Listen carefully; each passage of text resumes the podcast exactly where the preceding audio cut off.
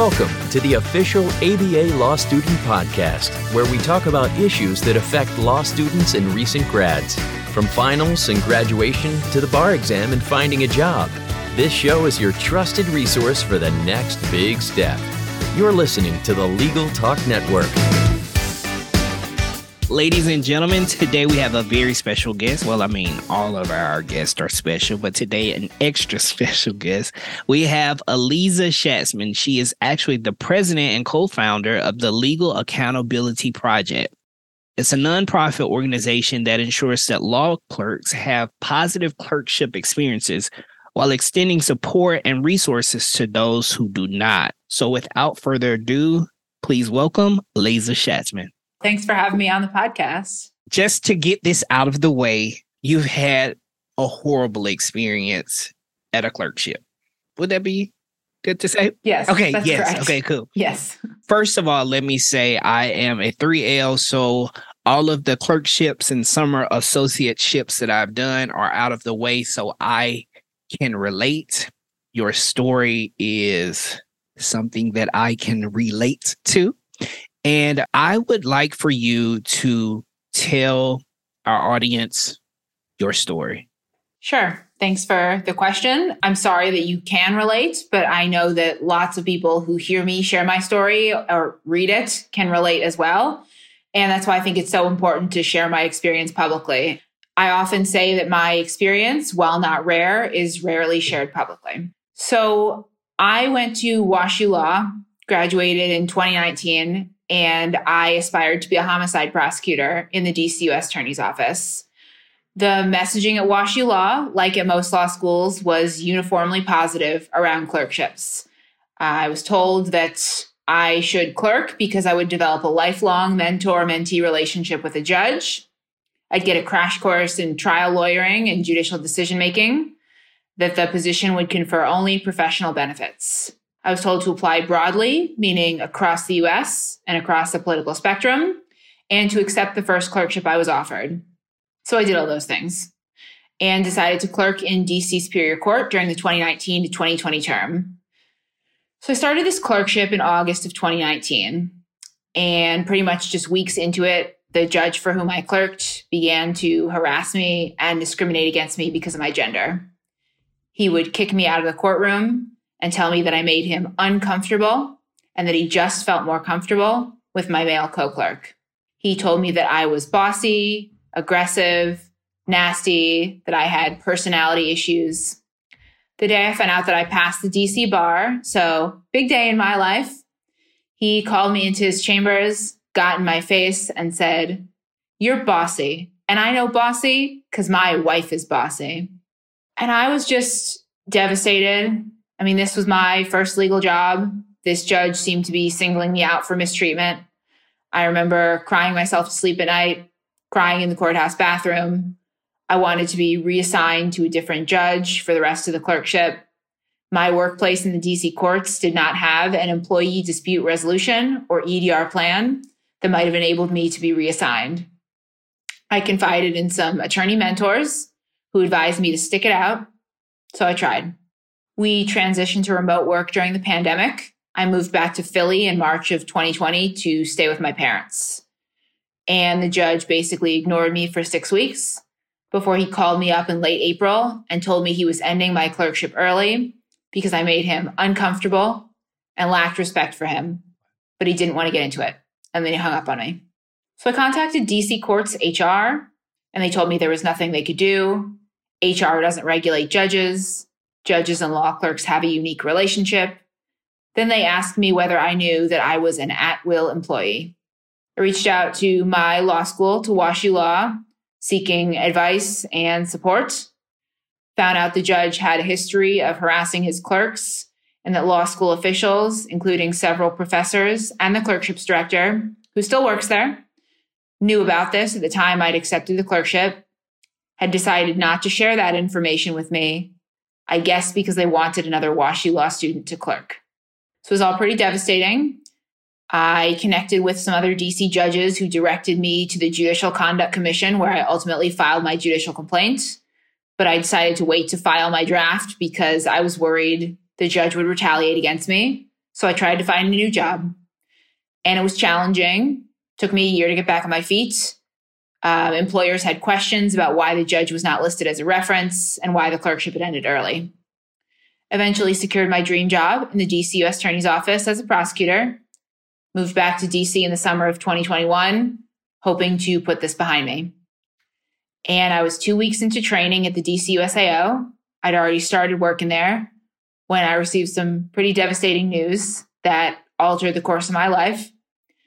I was told the judge had made negative statements about me during my background investigation, that I wouldn't be able to obtain a security clearance, and that my job offer was being revoked.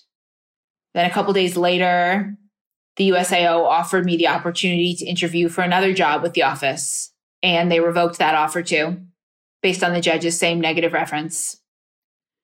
I was two years into my legal career, and this judge seemed to have just limitless power to ruin my reputation and destroy my career. So I filed a judicial complaint with the DC Commission on Judicial Disabilities and Tenure, hired attorneys, and in the summer and fall of 2021, participated in the investigation into the now former judge. We were partway through the investigation when I found out the judge was on administrative leave pending an investigation into other misconduct at the time he'd filed the negative reference. USAO was not alerted of that until January 2022, when pursuant to the terms of our private settlement agreement, separate from anything the judiciary could or would do for a law clerk, the former judge issued a clarifying statement to the USAO, addressing some but not all of his outrageous claims about me. But by then, it had been too long, the damage was done. I am pretty much blackballed from what I thought was my dream job. Well, first of all, I'm so sorry about all of this, but I will say that I hate to say everything happens for a reason, but your story and your testimony was able to do more good than I think you realize. So there are so many nuances and levels to this and relatability for me personally. First of all, when I first got out of college, I got what I thought was my dream job. I was a news reporter and it got revoked. So I understand that level of having something and it being snatched away from you.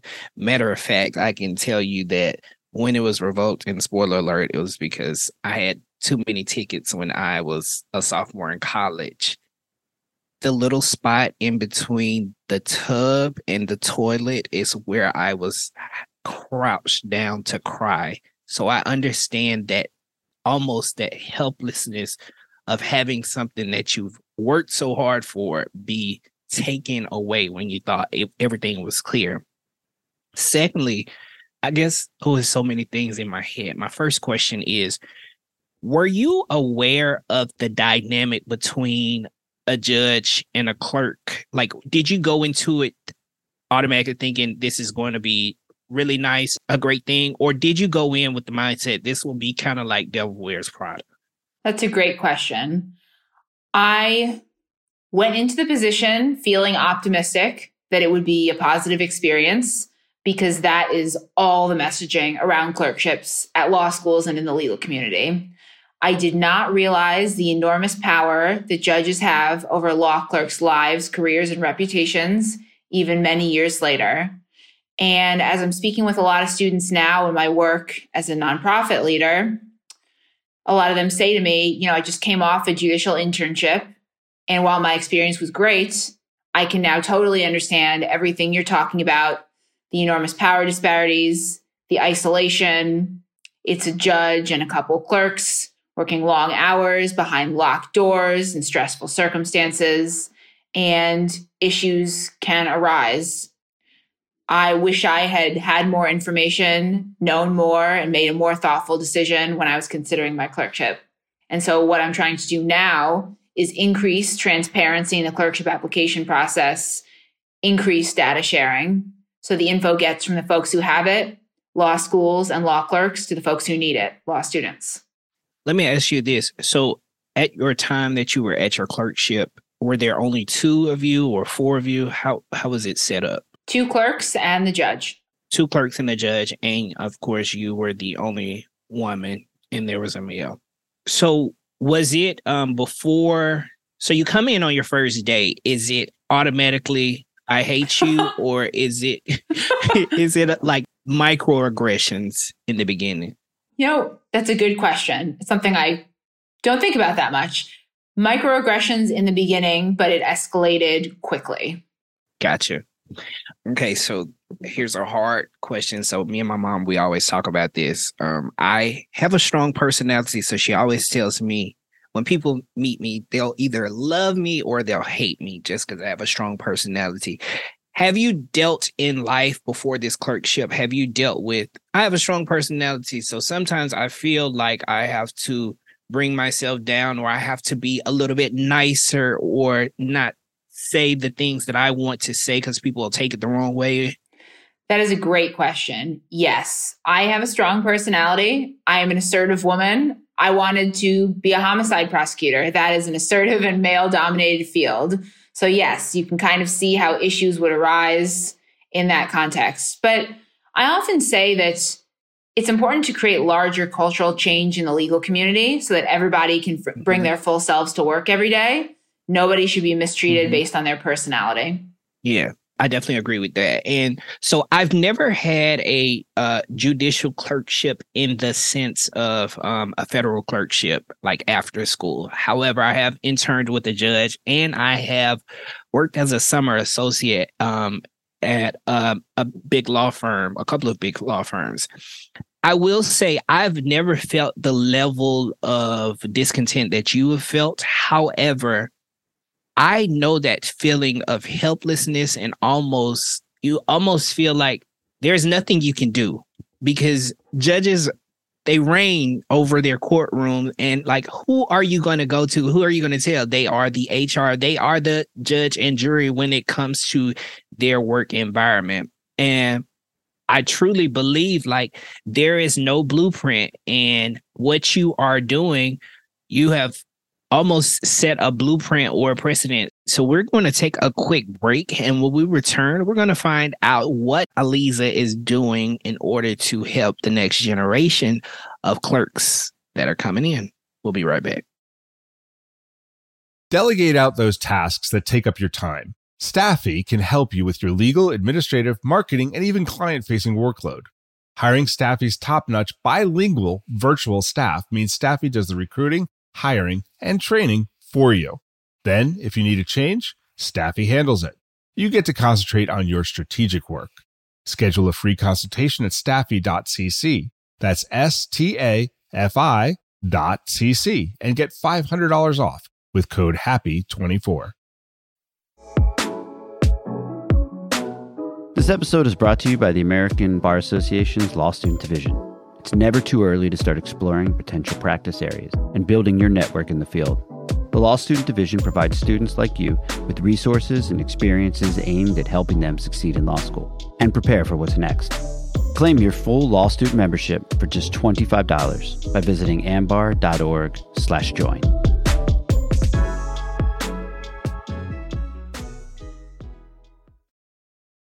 Welcome back with my conversation with Aliza Schatzman.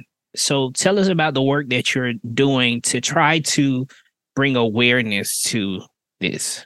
Absolutely. So there are numerous things I'm doing in this space. And I definitely wanted to jump off what you said about the feeling of helplessness. I mean, a judge's chambers, they perceive it to be their own little fiefdom. And other judges, even to the extent they hear about workplace issues or judges mistreating their clerks, kind of say, not my chambers, not my business. That's not to point the finger at all judges, but it is to say that there really are no workplace protections in the judiciary. There's no place for a law clerk to go to speak up about mistreatment, to seek assistance. Law clerks are exempt from Title VII of the Civil Rights Act, meaning that folks like me cannot sue our harassers and seek damages for harms done to our lives. EDR and other internal workplace processes are run by other judges, leading law clerks to reasonably believe they're neither impartial nor confidential. So that's the situation right now.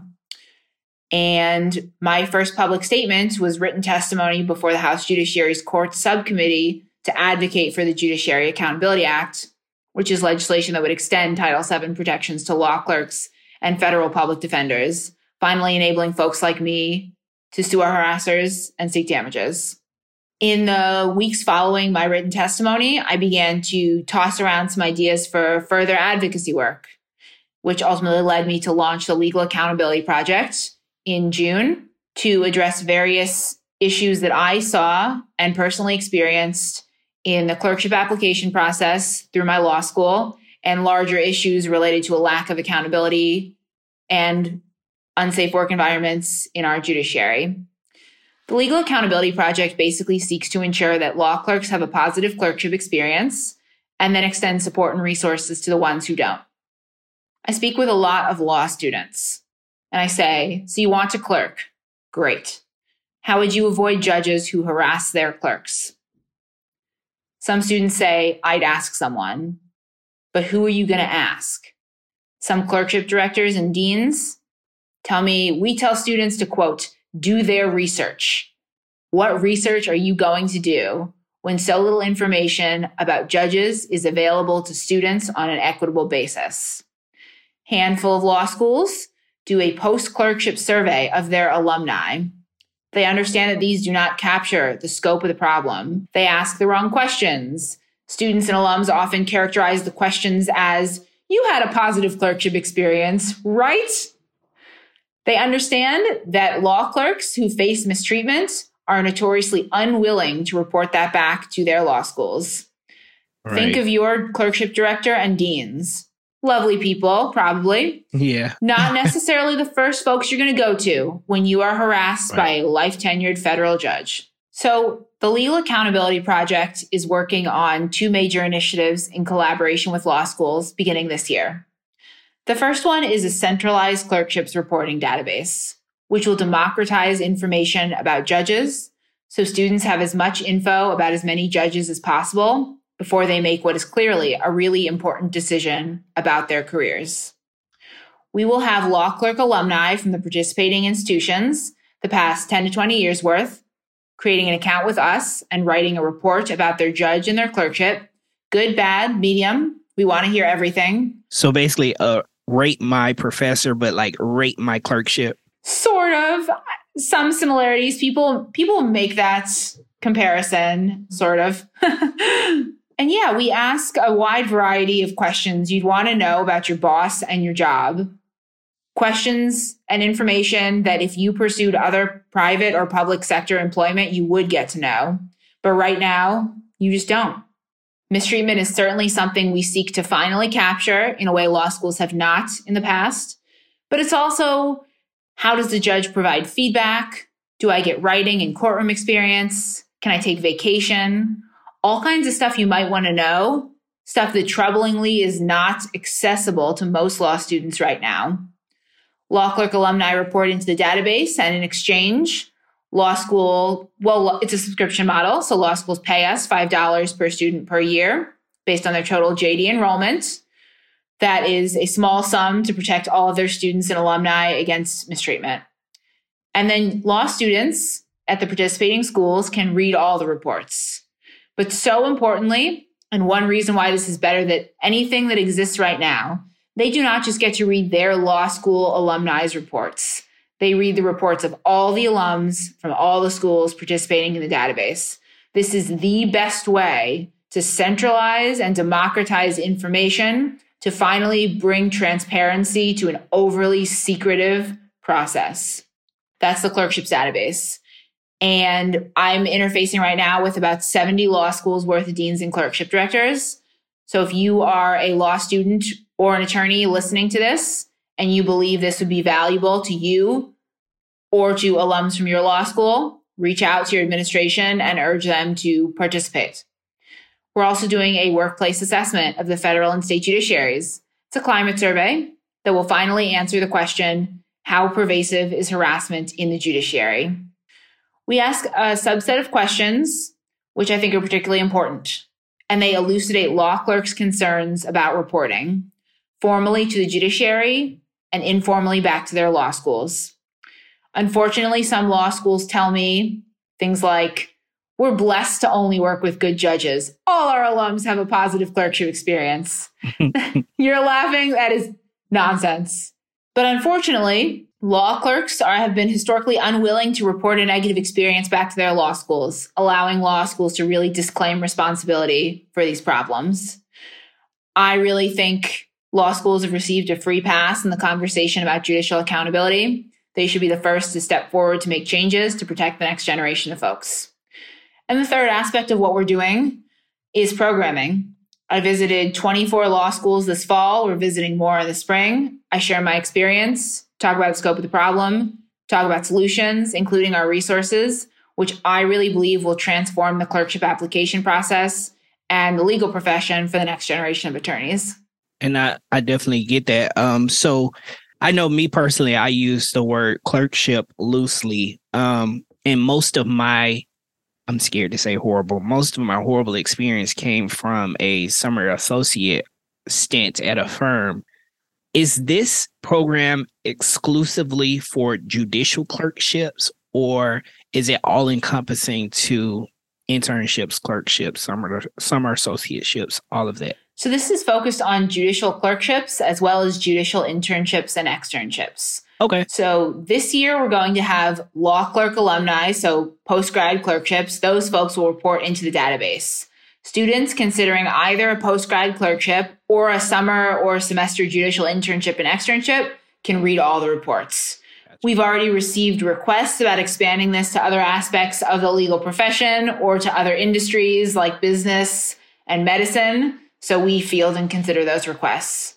It really just shows the pervasiveness of these issues. And I get a lot of questions how pervasive is harassment in the judiciary?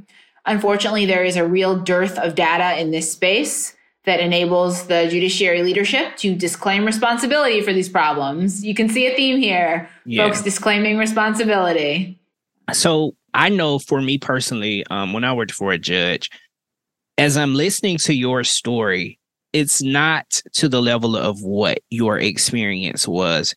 How do you intercept or make sure that people who had uncomfortable times or a hard judge or a strict judge are not conflating the issue of being harassed? Great question.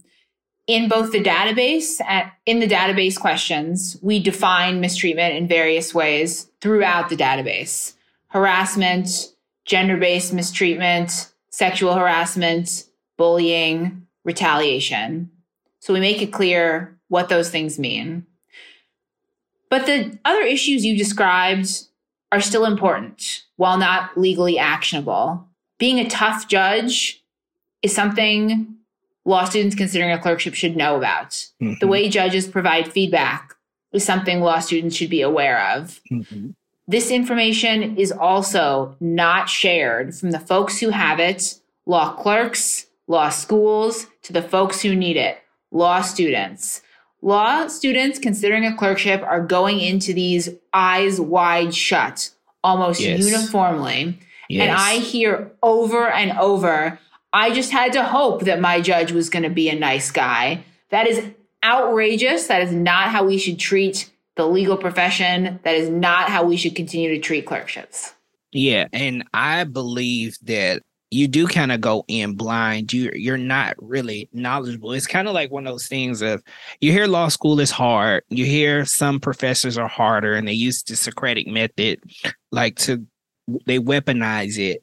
But how do you gauge this is them being a tough judge or professor or they are harassing me? And it's a it's a thin line but you really have to i guess look within because you really wouldn't know unless you can at least gauge some other experiences and see what other people are saying.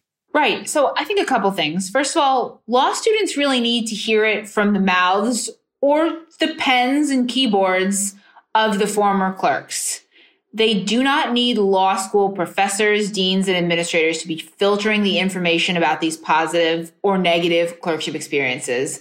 Law students need the info when they need it, whether it is the first day of 1L fall right. or two years post grad when they are thinking about transitioning careers. They do not need the law schools to be the gatekeepers of this information. And sometimes I feel like your school, your deans, your professors, they would rather you be silent because you having this clerkship looks good at the school. So it's kind of like one of those things where they might want to say, like, just grin and bear it so you can, you know, through it.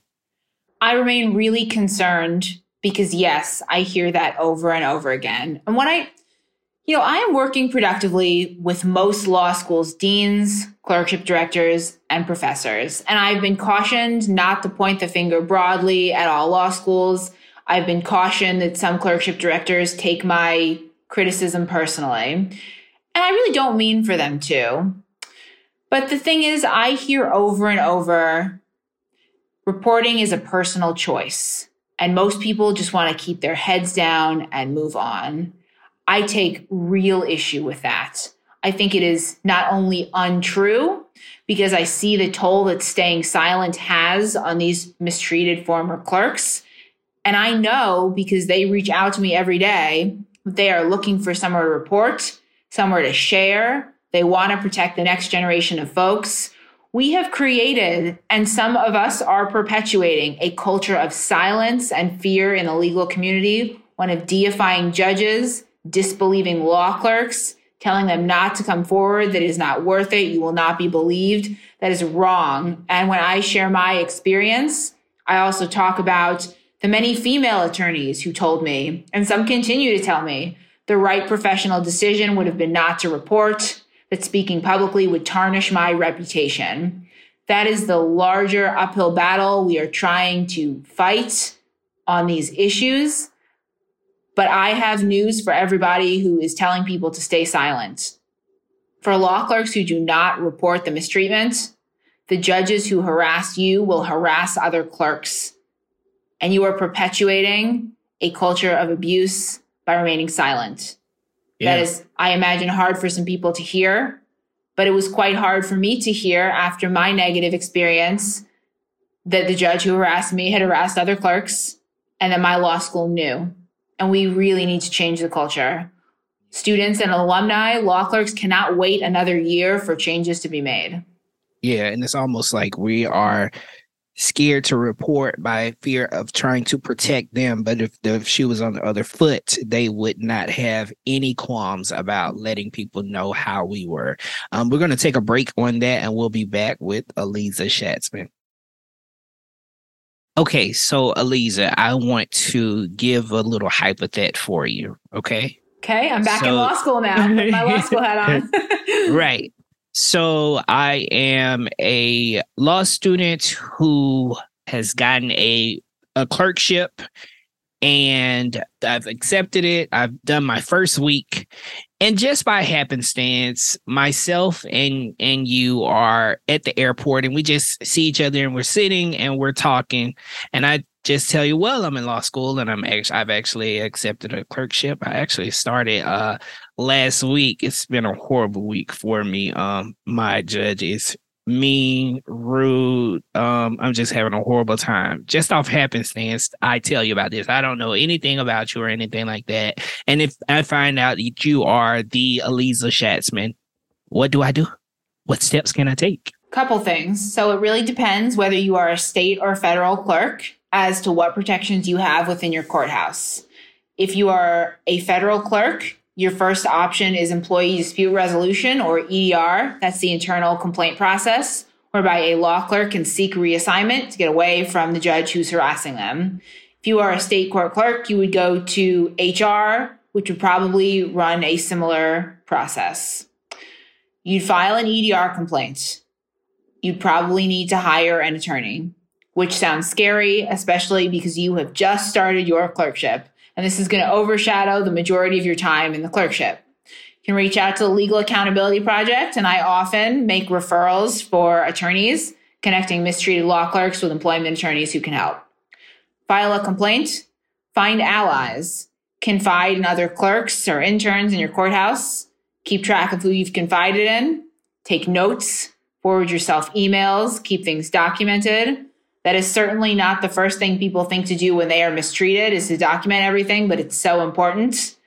And if there's another judge in your courthouse who you can confide in, you should do that too, because they will be an ally. but it is absolutely about standing up for yourself and getting away from the dangerous work environment that you are in. Nobody should grin and bear it, should think that they're going to put their head down and just endure it. And I would caution anyone who gives that advice, who says that a clerkship is just a year of your life. My story is excellent evidence that it's a year of your life that, in the worst circumstances, could really change your life. I truly agree. With all of this happening, you've been through this experience. Do you believe that you will go back into the criminal prosecution sector? I don't see myself practicing law anytime soon. I'm going to be leading the Legal Accountability Project and seeing where that takes me. And I think the organization is going to grow a lot and I'll see where it takes me. You know, I consider myself to be law adjacent at this point. I obviously interact every day with attorneys. I don't know if I'll ever practice law again. I'm pretty far from the experiences that led me to law school, the experiences I had throughout law school. And now it's really just about ensuring that what happened to me doesn't happen to anybody else. Gotcha. Well, I want to thank you for your time today. I will say that you have given me a lot to think about. I don't think I dealt with harassment. I think I was just uncomfortable and it was just not the right place for me. However, if you feel that someone is actively harassing you at your clerkship, um, you have the Legal Accountability Project to look out for, as well as they have amazing resources in order to help you through that. I want to thank you so much today for sharing with us. Um, where can people follow you or get your information or connect with you? They can visit our website, which is legalaccountabilityproject.org, to donate to us, join our mailing list, get more info. I'm aliza.schatzman at legalaccountabilityproject.org. And they can also find me on LinkedIn and Twitter. I post about these topics a lot. And I would also say if you are listening to this and you believe these resources would be valuable, reach out to your law school and urge them to partner with the Legal Accountability Project deans and clerkship directors need to hear from you right now. This is the best way to protect the next generation of young attorneys from harassment. Well, thank you so much, Aliza, and thank you so much for listening. If you'd like more information about what you've heard today, please visit LegalTalkNetwork.com.